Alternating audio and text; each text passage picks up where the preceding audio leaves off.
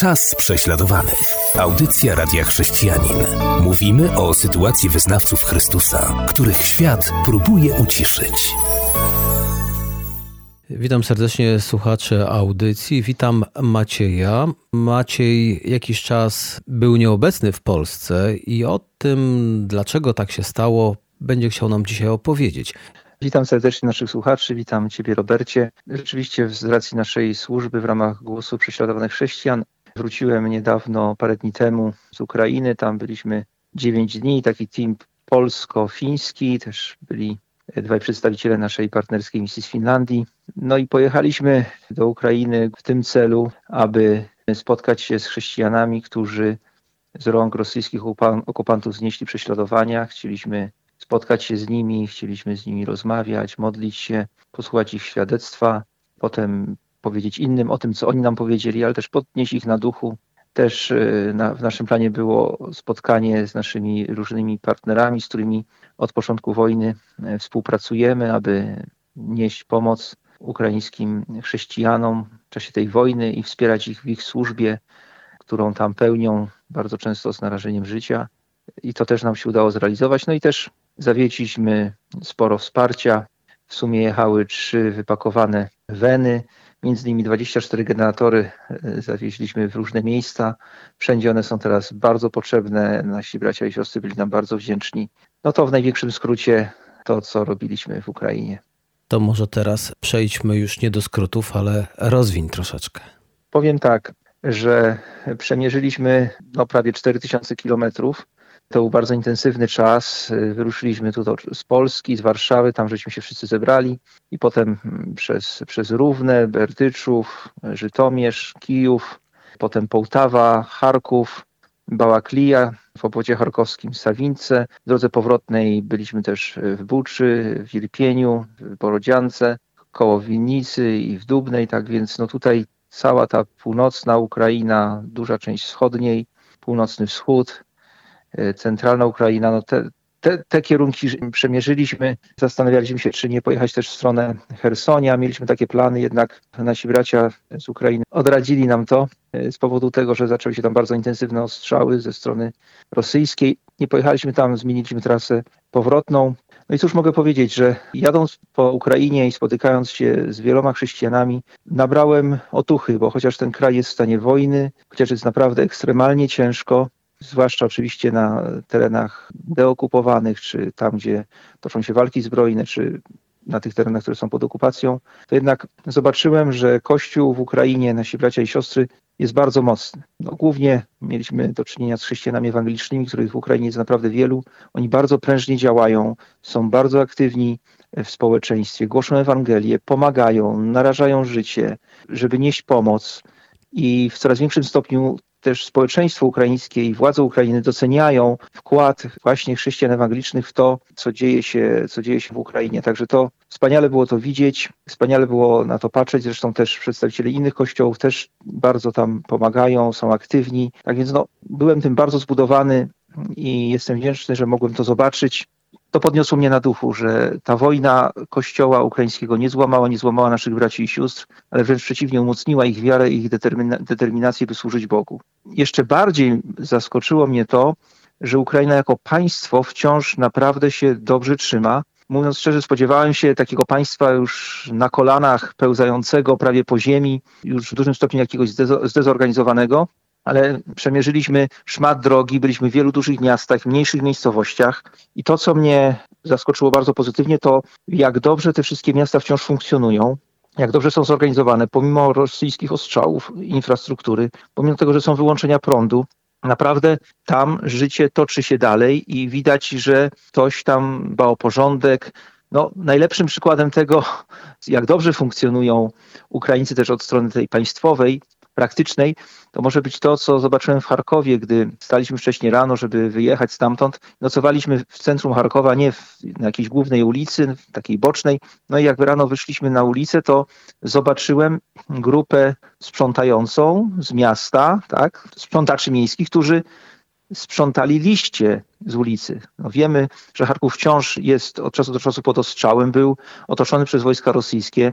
Nawet na obrzeżach Charkowa toczyły się walki. Tych ostrzałów było bardzo dużo, a jednak sprzątają oni liście. I to mi pokazuje, jak wciąż są silni, jak dbają o swój kraj. Tak więc wróciłem z nadzieją, z otuchą i wierzę, że jeżeli my jako chrześcijanie będziemy dalej się modlić, jeżeli jako chrześcijanie będziemy dalej wspierać, zwłaszcza naszych braci i siostry w Ukrainie, to ta wojna zakończy się zwycięstwem. Wierzę, że, że wojska rosyjskie w końcu opuszczą Ukrainę i nastaną lepsze czasy dla tego kraju, ale też dużo szersze i większe pole do, do działania właśnie dla tych, którzy głoszą Ewangelię.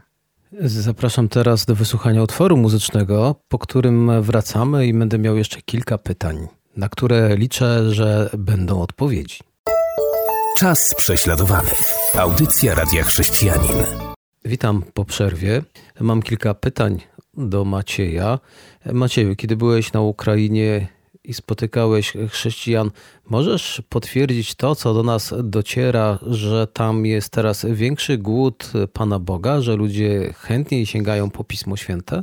Tak, zdecydowanie tak jest i to im bliżej, im bliżej terenów walk, a już na terenach, które zostały wyzwolone spod okupacji, to głód Słowa Bożego jest wprost zadziwiający.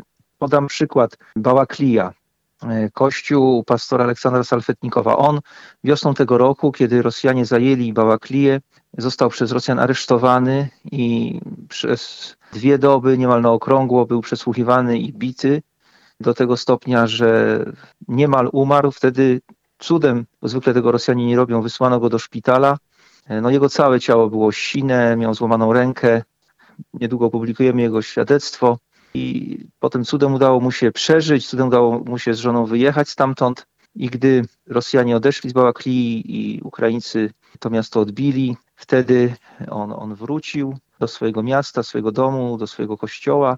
Ten kościół przed wojną liczył około 200 osób. Większość z nich rozproszyła się, tak jak zresztą w wielu przypadkach w Ukrainie, na terenach okupowanych, że duża część chrześcijan w obawie przed prześladowaniami, przed represjami, ze strony Rosjan po prostu uciekła i zboże zostało może 80 osób. Większość no, w podeszłym wieku. On tam wrócił z żoną, wrócił jego syn z żoną i co się okazało? No, zaczęli ewangelizować, zaczęli nieść pomoc innym ludziom, też humanitarną i do zboru zaczęło napływać coraz więcej osób niewierzących. W niedzielę nie rozdają pomocy humanitarnej, a i tak sala jest pełna. Gdy tam przyszliśmy na nabożeństwo do zboru pastora Salfetnikowa, no to sala była wybita ludźmi, gdzieś 300 osób było. Z tego jakieś 200 to byli ludzie niewierzący, spoza kościoła, po prostu zaczęli przychodzić, żeby słuchać Słowa Bożego. Nikt ich do tego nie zmusza, nikt im za to nie płaci, po prostu przyszli. I miałem ten przywilej, że głosiłem tam Słowo Boże i Duch Święty wyraźnie przemówił do mnie przed moim słowem, żebym bardzo duży nacisk położył na to, aby wezwać ludzi do nawrócenia. I zrobiłem to i zachęciłem tych, którzy chcą poprosić Pana Jezusa o zbawienie, o przebaczenie grzechów, o życie wieczne, chcą oddać Mu swoje życie, aby wyszli do przodu. I 30 osób wyszło do przodu, modlili się ze mną, bardzo szczerze, bardzo przyjęci. Wiele osób płakało. Też pastor mówił później, że w rzędach zapewne też jeszcze się ludzie modlili. I to było w Abaklii. O 10 było to nabożeństwo. Potem zjedliśmy szybki obiad i pojechaliśmy do miejscowości Sawince, gdzie jest taki kościół, córka tego głównego. Ta nieduża wspólnota, to jest wieś, sala bardzo skromna, może pomieścić z 50 osób i znowu wybita po brzegi. Może 8 osób wierzących z tego kościoła, a cała reszta, jakieś 50 osób, to znowu ludzie niewierzący. I kiedy tam jechałem, Duch Święty powiedział do mnie, powiedz tym ludziom, że dzisiaj jest dzień zbawienia. Czyli coś innego niż mówiłem w Bałaklii dwie godziny wcześniej. I drugą część słowa ewangelizacyjnego, którym się dzieliłem w tym kościele, właśnie skoncentrowałem się w niej na tym, dzisiaj jest dzień zbawienia. I znowu zrobiłem wezwanie do oddania życia Chrystusowi. Nie było tam możliwości, żeby ktoś wyszedł do przodu, tak było ciasno, więc poprosiłem o podniesienie rąk. Przynajmniej dwie trzecie tych ludzi podniosło ręce. Po czym poprosiłem ich, żeby powstali i, i żebyśmy się modlili. I wielki chór ludzi powtarzał za mną modlitwę powierzenia życia Chrystusowi i poproszenia go o przebaczenie, o, o życie wieczne. I po nabożeństwie między nimi podszedł do mnie jeden chłopak, młody, chyba jedyny taki po dwudziestce, tam wszyscy inni byli znacznie starsi. I podszedł i powiedział, wiesz, Bóg dzisiaj do mnie przez ciebie przemówił. Gdy powiedziałeś, że dzisiaj jest dzień zbawienia, to zrozumiałem, że dla mnie jest dzisiaj dzień zbawienia, że tak naprawdę w ogóle nie ma jutra, bo jutro to też jest dzisiaj i żyjemy tylko dzisiaj i w związku z tym ja dzisiaj mam podjąć tę decyzję. I wtedy ty powiedziałeś, żeby podnieść rękę na znak, że chcę podjąć tę decyzję, to nagle poczułem, jakby moje ręce ważyły tony jakby jakaś ogromna siła je przyciskała, że nie byłem w stanie ich podnieść musiałem naprawdę wytężyć siły, żeby rękę podnieść do góry. No, gdy to usłyszałem, to wiedziałem, dlaczego Bóg do mnie przemówił. Powiedz, dzisiaj jest dzień zbawienia. I też zobaczyłem, jak potężna wojna duchowa się toczy, bo oprócz tej wojny, którą widzimy, tej, tej militarnej, politycznej, toczy się potężna wojna duchowa i dlatego tak nasze modlitwy są tak bardzo ważne. I dlatego chrześcijanie są prześladowani przez Rosjan na terenach okupowanych. Przesłanie ruskiego miru, czyli tego ruskiego świata, który, rosyjskiego świata, który Putin i jego armia chce zaprowadzić na terenach, które zajmują, jest bardzo jasne. Nie ma tam miejsca dla nikogo poza moskiewską cerkwią prawosławną. Na pierwszej linii ognia są, są protestanci, kościoły ewangeliczne. Katolicy też nie są mile widziani. Gdy ustanowiony przez Rosjan mer Bałaklii w czasie okupacji wszedł do budynku kościelnego pastora Salfetnikowa, wszedł do kaplicy, powiedział, tu żadnego Boga nie będzie, my pozbędziemy się wszystkich chrześcijan, po czym budynek skonfiskowano, władze okupacyjne przejęły, rozkradziono też wiele rzeczy, których nie udało się wcześniej chrześcijanom ukryć i to jest historia z wielu innych miejsc, która się powtarza na terenach okupowanych. Ale co jest niesamowite, że to zło, które przyszło i zło, które Rosjanie wyrządzają wszystkim, chociaż za cel biorą w dużym stopniu również chrześcijan, bo chcą po prostu podporządkować sobie społeczeństwo, a chrześcijanie stoją im na drodze, to jednak to wszystko, podobnie jak w historii Józefa, Bóg w jakiś nadprzyrodzony sposób potrafi obrócić dobro i serca ludzi na tych terenach otwierają się na Ewangelię w niezwykły sposób. Byłem tam z dwoma braćmi z Finlandii, o których już wspominałem i oni obydwaj powiedzieli, obydwaj są pastorami, jeden był misjonarzem w Papui Nowej Gwinei 10 lat, więc wiele widzieli w życiu i powiedzieli czegoś takiego, takiej otwartości na Ewangelię, na, na Słowo Boże nigdy wcześniej nie widzieli. I bracia z Ukrainy już zapraszają mnie, żebym znowu przyjechał, bo mówią, że są białe pola, białe pola żniwne i że Ukraińcy szczególnym szacunkiem darzą też Polaków i oni mają takie przekonanie, że jeśli jakiś Polak by głosił, to to szczególnie by do tych ludzi przemawiało. Ja to mogłem zobaczyć, mogłem zobaczyć, jak ich serca się otwierają, także no, mogę tylko powiedzieć chwała Bogu. Dziękuję za przybliżenie nam tego tematu. Ja naszych słuchaczy odsyłam na ciąg dalszy tej rozmowy już w serwisach streamingowych. Ten materiał będzie później dostępny wraz z naszą dalszą rozmową. A teraz już wszystkim serdecznie mówię dziękuję za uwagę, a my już Macieju żegnamy się z słuchaczami na antenie, ale nie żegnamy się z tymi, którzy będą nas słuchać na stronie czy na YouTube. Tak więc do usłyszenia tym, którzy słuchali nas w radiu i, i zapraszamy na serwisy streamingowe. Czas prześladowany. Audycja Radia Chrześcijanin. A teraz moje kolejne pytanie. Bardzo budująca ta historia, o której mówiłeś, że chcą ludzie słuchać tam o Panu Jezusie. Zanim wrócimy do ludzi, to ja bym chciał jeszcze tylko o same obiekty zapytać, bo słyszymy o bombardowaniu. Podejrzewam, że również chrześcijanie tracą swoje budynki, aby się w nich móc zgromadzać, no to teraz muszą chyba, nie wiem, pod gołym niebem. Jak to z tym jest? Na terenach objętych walkami, najpierw wiosną i teraz również w wielu miejscach toczą się walki, no zniszczenia są miejscami ogromne. I tutaj swoje miejsca zamieszkania, miejsca pracy, miejsca zgromadzeń tracą, tracą wszyscy. I, no i to jest naprawdę wstrząsający widok, gdy, gdy widzi się gdy widzi się po prostu, co tak naprawdę przynosi ze sobą ten tak zwany ruski mir, ten rosyjski świat, wyzwoliciele. No jak byliśmy w Buczy, to zobaczyłem bardzo piękne 30-tysięczne miasto podkijowskie, dużo pięknych domów, dużo pięknych bloków, sklepów, przepięknie położone w lesie sosnowym. No, powiem szczerze, że ciężko byłoby znaleźć tak atrakcyjne miejsce w Polsce, jak właśnie Bucza. Zresztą Irpień też zrobił na mnie duże wrażenie. Też położony jest w lesie i też to jest takie nowoczesne miasto. Jak wiemy, w Buczy doszło do masakry ludności cywilnej. Nie wiem, czy dlatego, że Rosjanie po prostu im zazdrościli dodatkowo i mścili się. Trudno powiedzieć. W Irpieniu też zniszczenia, ale kawałek dalej jest nieduże miasteczko Borodzianka czy Borodianka. Ja wolę mówić Borodianka tak trochę po wschodniemu. 14 tysięcy i tam jest taka główna ulica, przy której stoją bloki. No i tam zniszczenia są ogromne. No, połowa miasta zniszczone bloki, wypalone całe, więc y, połowa ludzi nie ma teraz nawet gdzie mieszkać, więc można sobie wyobrazić, że miasto po prostu nie funkcjonuje, nie funkcjonuje normalnie i tych zniszczeń jest dużo i cały czas są ostrzały. Teraz w dużym stopniu na Hersońszczyźnie, w Hersoniu, Rosjanie się stamtąd wycofali, ale poprzez Dniepr ostrzeliwują te tereny i po prostu walą, gdzie popadnie. Wszystko niszczą, niszczą domy prywatne, ludzie nie mają gdzie mieszkać. I to jest historia, która się powtarza. Widzieliśmy wiele takich zniszczonych domów. Gdy byliśmy w owodzie charkowskim, gdy wjeżdżaliśmy do Bałaklii, no to tam to po prostu widać w wielu miejscach, na przykład pół wioski zupełnie jakby wymarłej, nic już tam nie ma, nikt nie mieszka, domy zniszczone, inne opuszczone. No i tak to jest w całej Ukrainie. I zagrożenie jest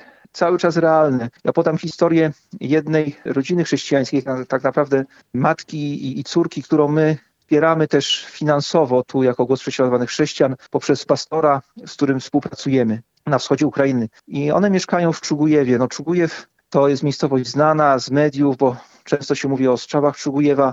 W czasie tej wiosennej kampanii wojska rosyjskie odcięły Czugujew od Charkowa, chociaż go nie zajęły, ale odcięły jedyną drogę do Charkowa, tam jest 20 kilometrów tylko odległości. No i były silne ostrzały Czugujewa, wojna na całego, ludzie stamtąd uciekali. I właśnie ta, ta chrześcijanka ze swoją mamą, która jest w połowie sparaliżowana, one po prostu schroniły się tak jak wielu, wielu Ukraińców, wielu naszych braci i sióstr w piwnicy. I przemieszkały w tej piwnicy kilka miesięcy, no bo trudno sobie wyobrazić, żeby z matką sparaliżowaną, gdy zawyją syreny, alarm przeciwlotniczy, nagle po prostu uciekać z mieszkania, mieszkały na czwartym piętrze w bloku czteropiętrowym, no żeby zdążyć się schronić, więc mieszkały w tej piwnicy. I ten pastor, z którym współpracujemy, on, zapytaliśmy o potrzeby, powiedział tak, to jest jedna z tych rodzin, która bardzo potrzebuje wsparcia, żeby po prostu jakoś przetrwać ten czas, bo jest bardzo, bardzo ciężko. I gdy dotarliśmy do Połtawy, to był piątek, początek grudnia, chyba 3 grudnia, już nie pamiętam, nie zaraz, 2 grudnia chyba to był piątek. Spotkaliśmy się właśnie z tym pastorem, między innymi, i on powiedział, że dzień wcześniej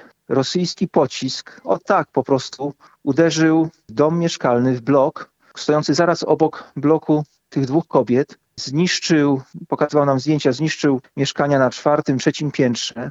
Gdy te kobiety mówiły, że gdy ten pocisk uderzył, to cały ich dom się zatrząsł. No i można sobie wyobrazić, w jakim one teraz stresie żyją, przed jakim dylematem stoją, bo właśnie parę tygodni wcześniej one zdecydowały się, bo trochę uspokoiły się ostrzały, przenieść się z powrotem do mieszkania, bo też zima idzie i zimno się robiło, więc przeniosły się do tego mieszkania na najwyższym piętrze i wtedy walnął ten pocisk. Więc nawet jak ktoś ma mieszkanie, ono przetrwało, no to zaraz obok upada rosyjski pocisk. I to jest niestety niestety codzienność, z jaką mierzą się Ukraińcy, z jaką mierzą się nasi bracia i siostry w Ukrainie. To jest ta codzienność i codzienne mieszkanie. A jak jest z miejscami zgromadzeń? Gdzie chrześcijanie się zgromadzają w związku z tym, że są ostrzały albo też e, są ruiny prawdopodobnie, a nie już e, kaplice czy kościoły? Tak, więc na terenach okupowanych wiele kościołów jest po prostu konfiskowanych przez władze okupacyjne i Rosjanie je zamieniają na jakieś centra kultury, koszarują tam żołnierzy, posterunek policji tam organizują, no dla, dla swoich celów. Zabierają, no i chrześcijanie mogą się spotykać co najwyżej po domach, są kontrolowani, e, tak to po prostu wygląda, takie są realia. To było na terenach okupowanych. A jak to się ma na terenach nieokupowanych? Na terenach nieokupowanych, no cóż, Największym problemem teraz są bardzo częste wyłączenia prądu i to jest e, ogromna niedogodność, dlatego te generatory, które też my przywieźliśmy i wszyscy teraz tam wożą generatory z całego świata, są niezwykle ważne, ponieważ no bez, generator, bez prądu nie ma, nie ma światła, nic nie działa, i tak dalej. Natomiast chrześcijanie gromadzą się, jeśli mają swoje miejsca spotkań, to gromadzą się w nich wielbią Boga, modlą się, przychodzą też ludzie niewierzący. W wielu miejscach słyszymy o tym, że się nawracają, że przystępują do chrztu, więc te kościoły funkcjonują w miarę normalnie, no chyba, że jest alarm przeciwlotniczy, które się często zdarzają, no to wtedy ukrywają się gdzieś w jakichś schronach. Często piwnice kościołów służą jako schron nie tylko dla wierzących, ale też dla okolicznych mieszkańców. Także to, co zobaczyłem też podróżując po Ukrainie, że ludzie na terenach, które nie są zajęte przez Rosjan, które nie są bezpośrednio przy strefie walk, gdzie no, zwykła artyleria może dosięgnąć, starają się żyć w miarę normalnie i starają się, by ich miasta, by ich wioski funkcjonowały w miarę normalnie. To podnosi na duchu, ale też zobaczyłem, jak bardzo oni potrzebują jednak, potrzebują naszego wsparcia. Polska cały czas e, wspiera i cieszę się, że tam Polaków doceniają, więc mam nadzieję, że będziesz mógł pojechać ty albo może jeszcze inni, aby tak jak to wspomniałeś e, na samym początku audycji, że tam ludzie chcą słuchać Ewangelii i z chęcią słuchają Polaków, którzy o tym mówią. Więc mam nadzieję, że jeżeli nie ty tam pojedziesz, to ktoś inny może zachęć innych usługujących, niech jadą, niech się dzielą Ewangelią, no bo jeżeli mają oni taki czas, trudny czas, a chcą słuchać jeszcze o Panu Bogu, no to chyba warto byłoby ich i w tym wesprzeć. Zdecydowanie tak. Ja uważam, że, że to jest czas, e, czas też żniwa dusz tam w Ukrainie i też Głęboko jestem przekonany, że obecność ludzi wierzących, też z Polski, którzy tam po prostu przyjeżdżają, to jest też obecność światła, którym jesteśmy, tak? Że jednak pomagamy rozpraszać ten mrok, że jednak w tej duchowej rzeczywistości to ma znaczenie. Tak, kropla za kroplą, tak? I jest ocean, ocean tego światła. I gorąco bym zachęcał, jeżeli ktoś z naszych słuchaczy odczuwa jakieś takie wewnętrzne przynaglenie, żeby pojechać, to zachęcam, przynieść to przed Boga, módl się, jeżeli Pan Bóg Ci potwierdzi, to, to jedź i, i głoś Ewangelię, wspieraj naszych braci i siostry tam w Ukrainie. Oni tego bardzo potrzebują, bardzo to doceniają i to jest po prostu nasz wkład i to może być nasz wkład i powinien być nasz wkład to, żeby, żeby Ewangelię głosić, żeby, żeby ta duchowa kontrofensywa doprowadziła tam do przełomu, bo wierzę, że przede wszystkim tę wojnę trzeba wygrać na poziomie duchowym i wygramy ją modlitwą, ale też słowem naszego świadectwa, słowem Ewangelii, gdy będziemy je wiernie głosić. To jest ogromnie ważne. Dziękuję Macieju, że chciałeś się tym z nami podzielić. Na tym już będziemy kończyć. Niech Ci Pan Bóg dalej tam błogosławi. Wiem też i o tym pewnie w kolejnej audycji jeszcze wspomnimy, że tu pojawiły się kolejne publikacje chrześcijańskie w języku ukraińskim. One są rozprowadzane również do Ukraińców zamieszkujących w Polsce, ale również i poza granicę. No ale do tego na pewno będziemy wracać. Także dziękuję serdecznie, że byłeś z nami. Ja też dziękuję, dziękuję Tobie za rozmowę i dziękuję naszym słuchaczom. Do usłyszenia. Do usłyszenia. Była to audycja Czas prześladowanych.